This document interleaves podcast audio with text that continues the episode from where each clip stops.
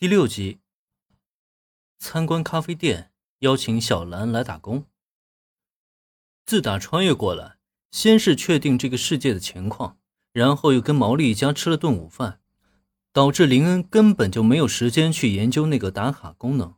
可结果倒好，无心插柳柳成荫，心血来潮看了一眼咖啡店，竟然就把这打卡任务给激活了。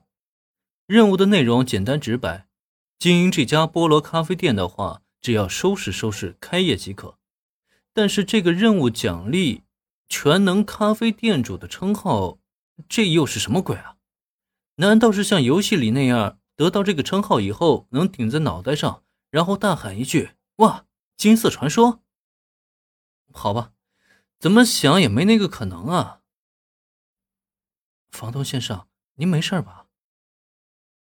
突如其来的打卡任务让林恩愣了很长时间，察觉他的神情不对，毛利兰连忙关切的开口询问：“啊，没，我就是想到点事情。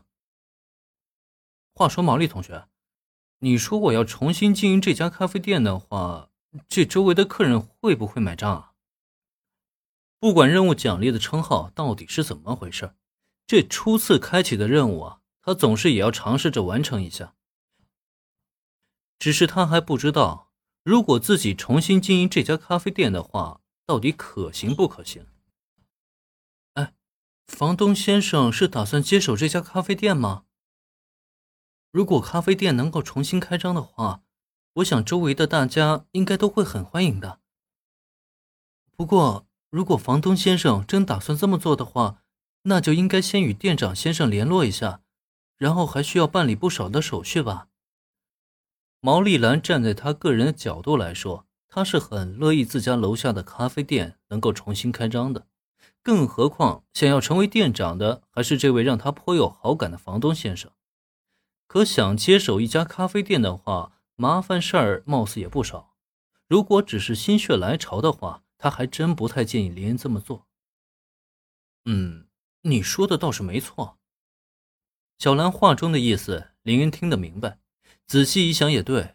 虽然自己的确急于完成这个打卡任务，但是想要重新经营这家咖啡店的话，貌似还真不是那么简单的一件事。哦，对了，我好像有店里的钥匙，不然咱们先进去看看。虽然本意是打算直接告辞，但是突然触发了打卡任务，林恩倒也是不着急走了。还记得，随着房产证出现的还有一串钥匙，或许那就是咖啡店的钥匙，也说不定呢。